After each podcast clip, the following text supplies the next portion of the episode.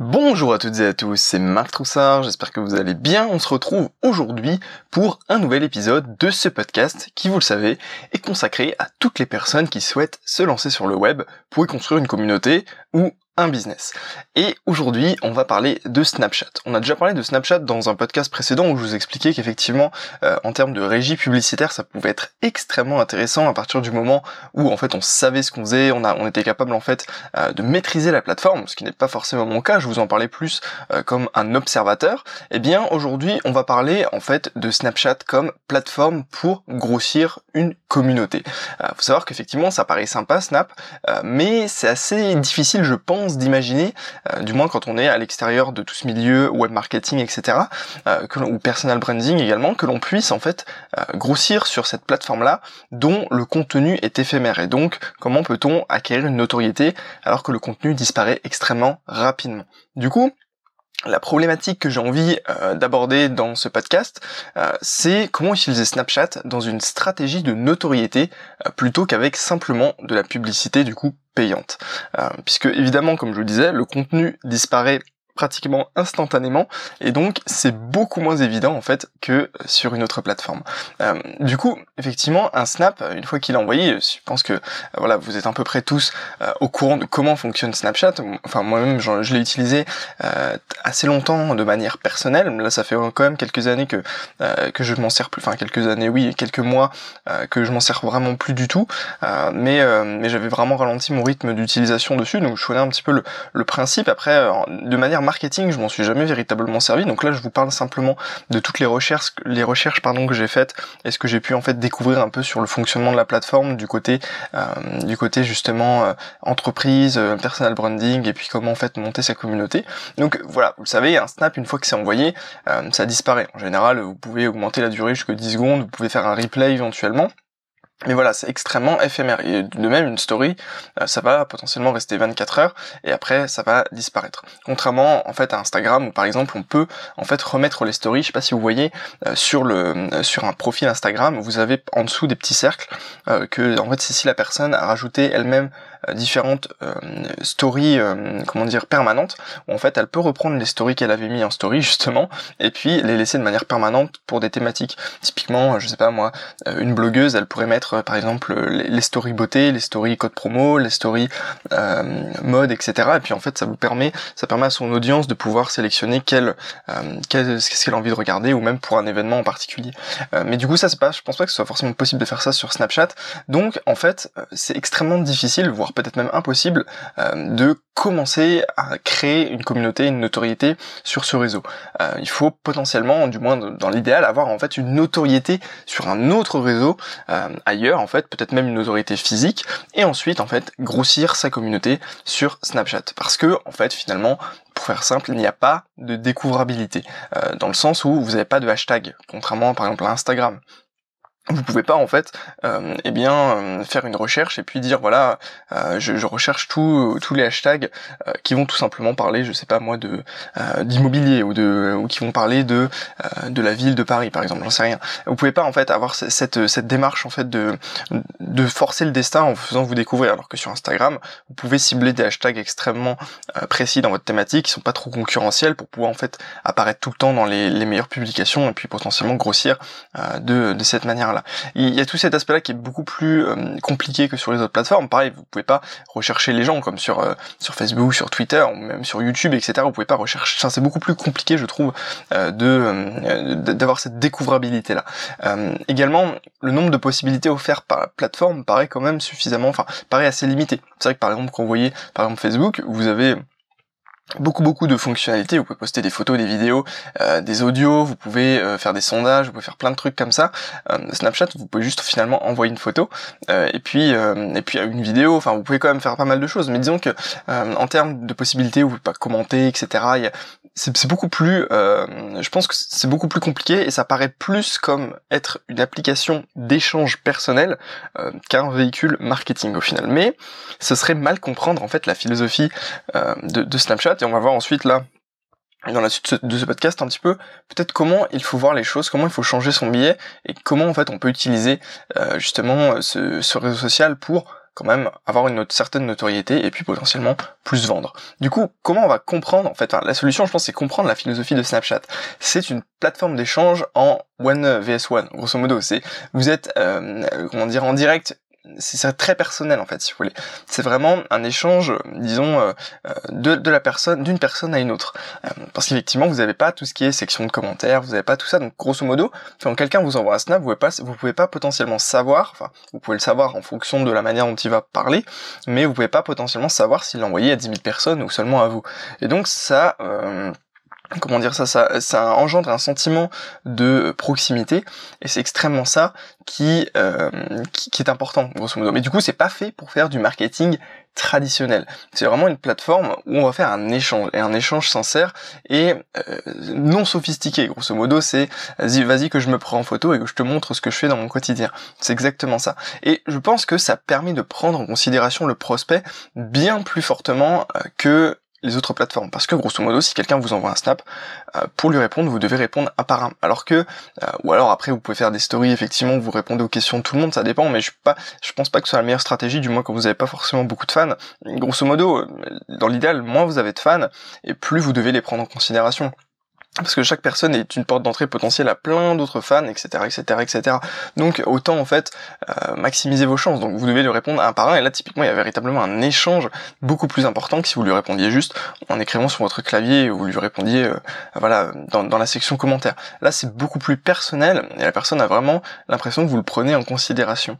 Et du coup la, vraiment le, la manière d'utiliser Snapchat c'est de partager en fait son quotidien. Il n'y a pas besoin, c'est vraiment je pense le truc le plus important, il n'y a pas besoin de se casser la tête. C'est-à-dire que voilà, je, on prend son téléphone, on filme et les gens, le public ne s'attend pas à mieux. Grosso modo, c'est ça. C'est euh, on, fait, on montre juste ce qu'on fait tous les jours sans se prendre la tête, euh, en, disant voilà, je, en fait, on documente plutôt concret. C'est exactement le podcast que je vous avais proposé euh, il y a quelques il y a quelques jours, peut-être quelques semaines, euh, qui parlait de Gary Vaynerchuk et son sa fameuse vidéo Document, euh, non ouais c'est ça Document Don't Create et grosso modo c'était ça, c'est euh, Snapchat c'est la plateforme par excellence en fait pour documenter ce que vous faites au quotidien.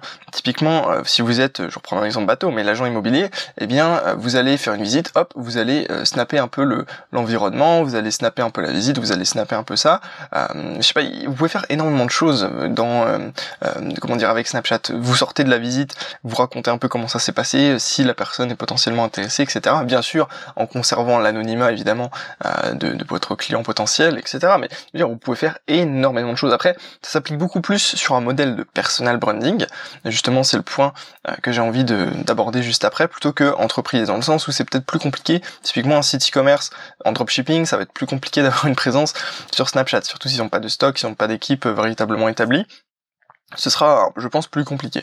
Euh, mais du coup, cela relève si on est bon en personal branding ou non. Parce qu'au final, on peut pas se cacher derrière le montage, on peut pas se cacher derrière euh, tout, plein d'autres aspects, on peut pas recommencer. Enfin, si vous pouvez recommencer trois fois votre votre snap, mais quel est l'intérêt au final? C'est Snapchat, c'est le réseau de la spontanéité et je pense surtout le réseau de l'authenticité. Dans le sens où les gens vont vous sentir extrêmement authentiques si vous leur montrez ce que vous faites tous les jours au quotidien et que vous leur, vous les embarquez dans, dans votre vie. Au final, je pense que c'est un peu un effet peut-être pervers de qui a été qui avait été instauré par euh, plus euh, la télévision, etc. Mais il y a quand même une, euh, on a quand même un certain, un, certain attrait pour le voyeurisme entre guillemets, de voir ce que ce que les autres font dans leur vie. Typiquement, regarder la, télé-réalité, c'est un peu peut-être comme ça que que ça fonctionne. Moi, je suis pas du tout un expert dans le domaine, j'avais déjà lu pas mal d'études sur sur ce sujet-là.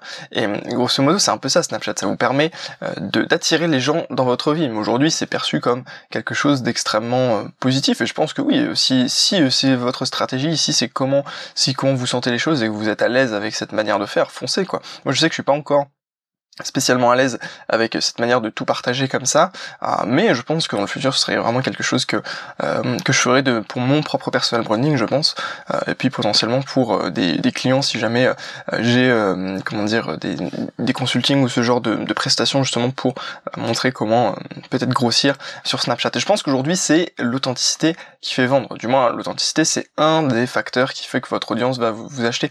grosso modo, si vous avez le choix entre une personne pour acheter un produit ou un service, vous avez le choix entre une personne qui a juste un site internet qui vous montre, qui fait quelques vidéos sur YouTube, enfin même pas, qui fait quelques posts sur Facebook, euh, Instagram, des choses un peu corporate, etc. Et une personne qui vous documente son quotidien tous les jours, qui vous montre exactement comment elle va vous faire votre prestation parce que euh, elle vous montre comment elle le fait avec d'autres clients, d'autres partenaires, bah, vous, vous n'avez absolument aucune hésitation à acheter chez la personne qui vous fait des snaps tous les jours. Je pense que c'est logique. Du coup, quelle stratégie finalement on peut on peut adopter pour grossir un peu sur Snapchat? J'en ai listé vraiment quelques-unes, quelques petites idées comme ça. Euh, je pense qu'une bonne stratégie, ça peut être de faire des partenariats avec des personnes qui ont déjà une communauté euh, sur Snapchat. Euh, grosso modo, vous, vous connaissez quelqu'un qui est dans votre domaine, dans un domaine un peu transversal, et puis vous allez en fait faire euh, aller le voir, faire des snaps avec lui, etc. Lui va potentiellement vous en faire en faire avec vous. Après, euh, faut voir comment s'arranger parce que c'est pas forcément gratuit ce genre de prestation en fonction de si c'est votre pote, effectivement ça ça va bien se passer, mais euh, si c'est justement un influenceur qui est pas forcément vous êtes pas forcément proche, potentiellement ça peut c'est des, choses qui peuvent se rémunérer. C'est un peu comme des shutouts sur sur Instagram où la personne va vous mentionner en échange d'un petit billet par exemple. c'est un peu le, le, même principe.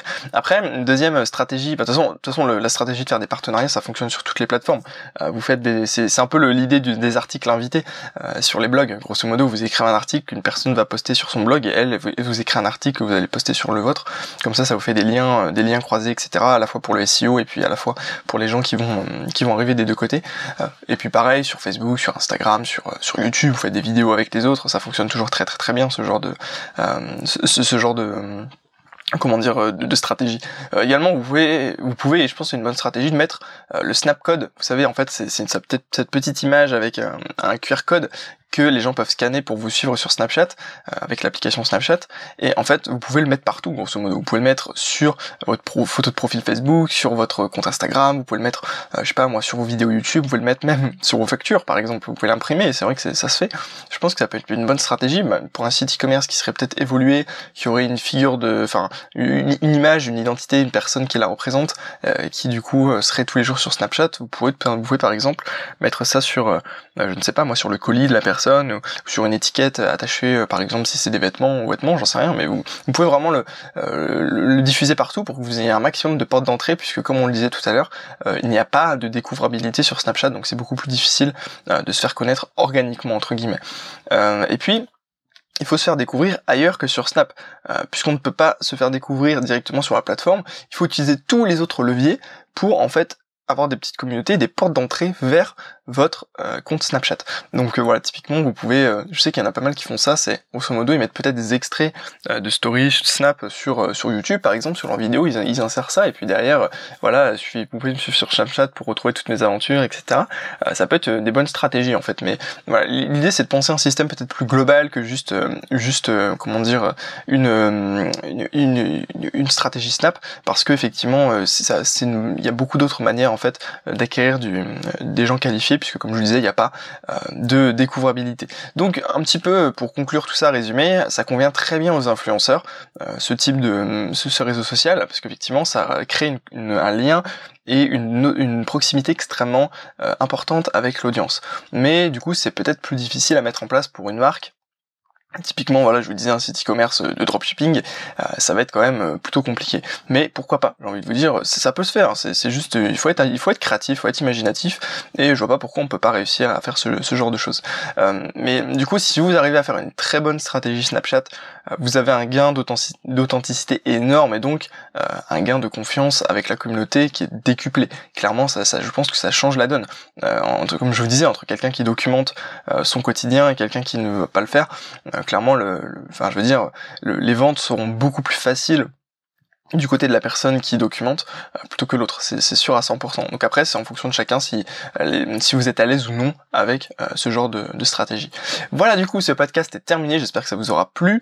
N'hésitez pas, si vous souhaitez rentrer dans mon petit réseau d'entrepreneurs, à cliquer dans le premier lien dans la description de ce podcast, il suffit de vous inscrire, en fait, on échange nos coordonnées pour pouvoir en fait discuter de vos projets, de mes projets, et puis également, là, je pense que ce sera mis en place au moment où ce podcast sera, sera publié. En fait, je vous partage mes aventures entrepreneuriales directement par mail après après votre inscription pour que vous appreniez en fait un peu de mes erreurs de l'année passée. Si vous êtes vous moins évolué que moi et inversement si vous êtes plus évolué eh bien vous pourrez en fait me faire vos retours me donner vos conseils. Et c'est avec grand plaisir que on pourra échanger que je vous écouterai là-dessus. Voilà. Je vous remercie d'avoir écouté ce podcast. Je vous dis à demain pour un nouvel épisode. D'ici là portez-vous bien. Et puis du coup je vous souhaite à tous une excellente journée. À très bientôt.